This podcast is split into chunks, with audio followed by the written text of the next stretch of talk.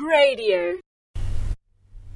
The three persons of the Trinity from all eternity were giving the gift of their persons to one another in perfect charity.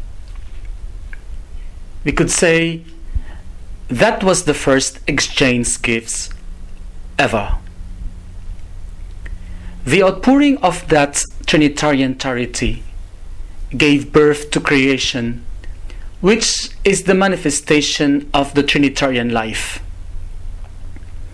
God truly revealed His presence by walking in and through creation.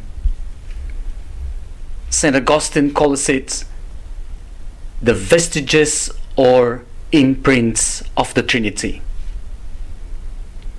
It was the first epiphany of God.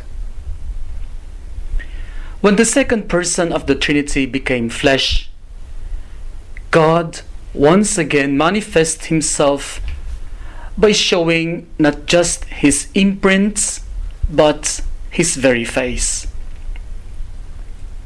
This time, it was the outpouring of God's mercy that he showed himself again to save creation by becoming a creature himself.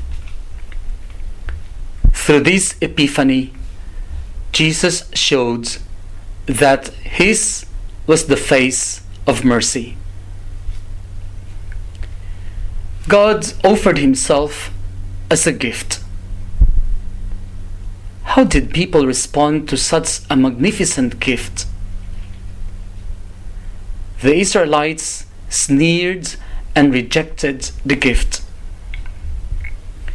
They would not even give him a room. Like the Israelites, Herod did not just reject the gift, but did all he could to destroy it. The Magi, who represented the Gentiles, left their homes in search of something greater than themselves. When they found the baby, they entered the house, and from that very moment, the Messiah welcomed the first people into his church. The star guided them in their journey. Those who honestly search for the meaning of life will always be guided by the disguised presence of God, be it through the persons they meet on the way, or through simple objects, or even through insignificant events. Some of the stars in our lives fade away in oblivion. We may even forget their names, but they continuously shine brightly in our hearts. The Magi offered the baby their gifts.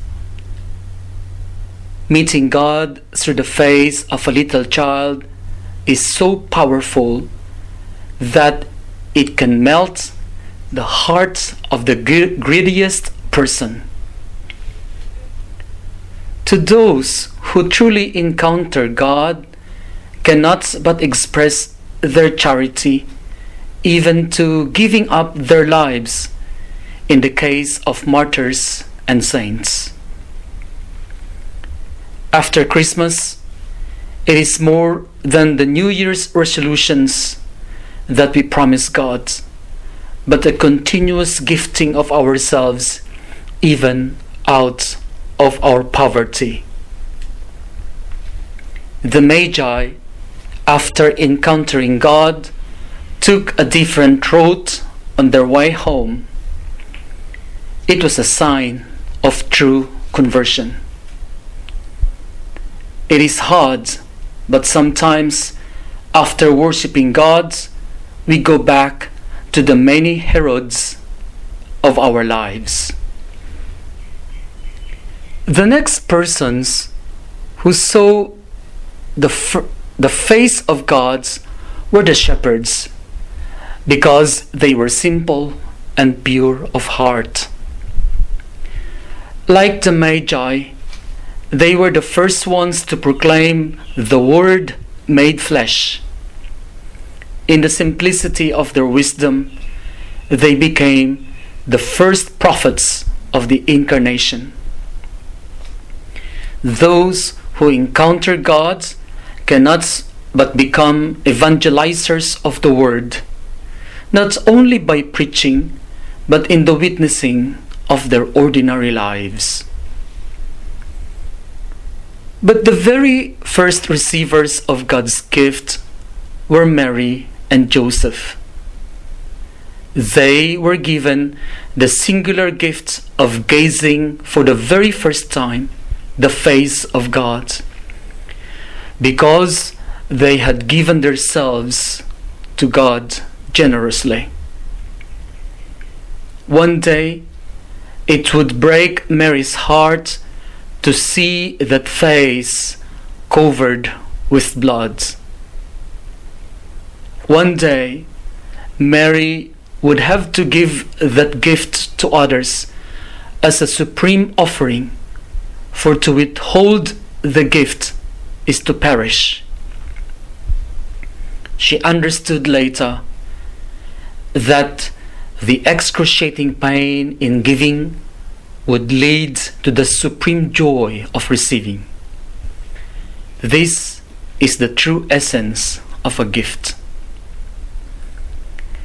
God continuously shows His face to the world in the here and now epiphany through people around us. We can see in their eyes the true image of God. radio.org.au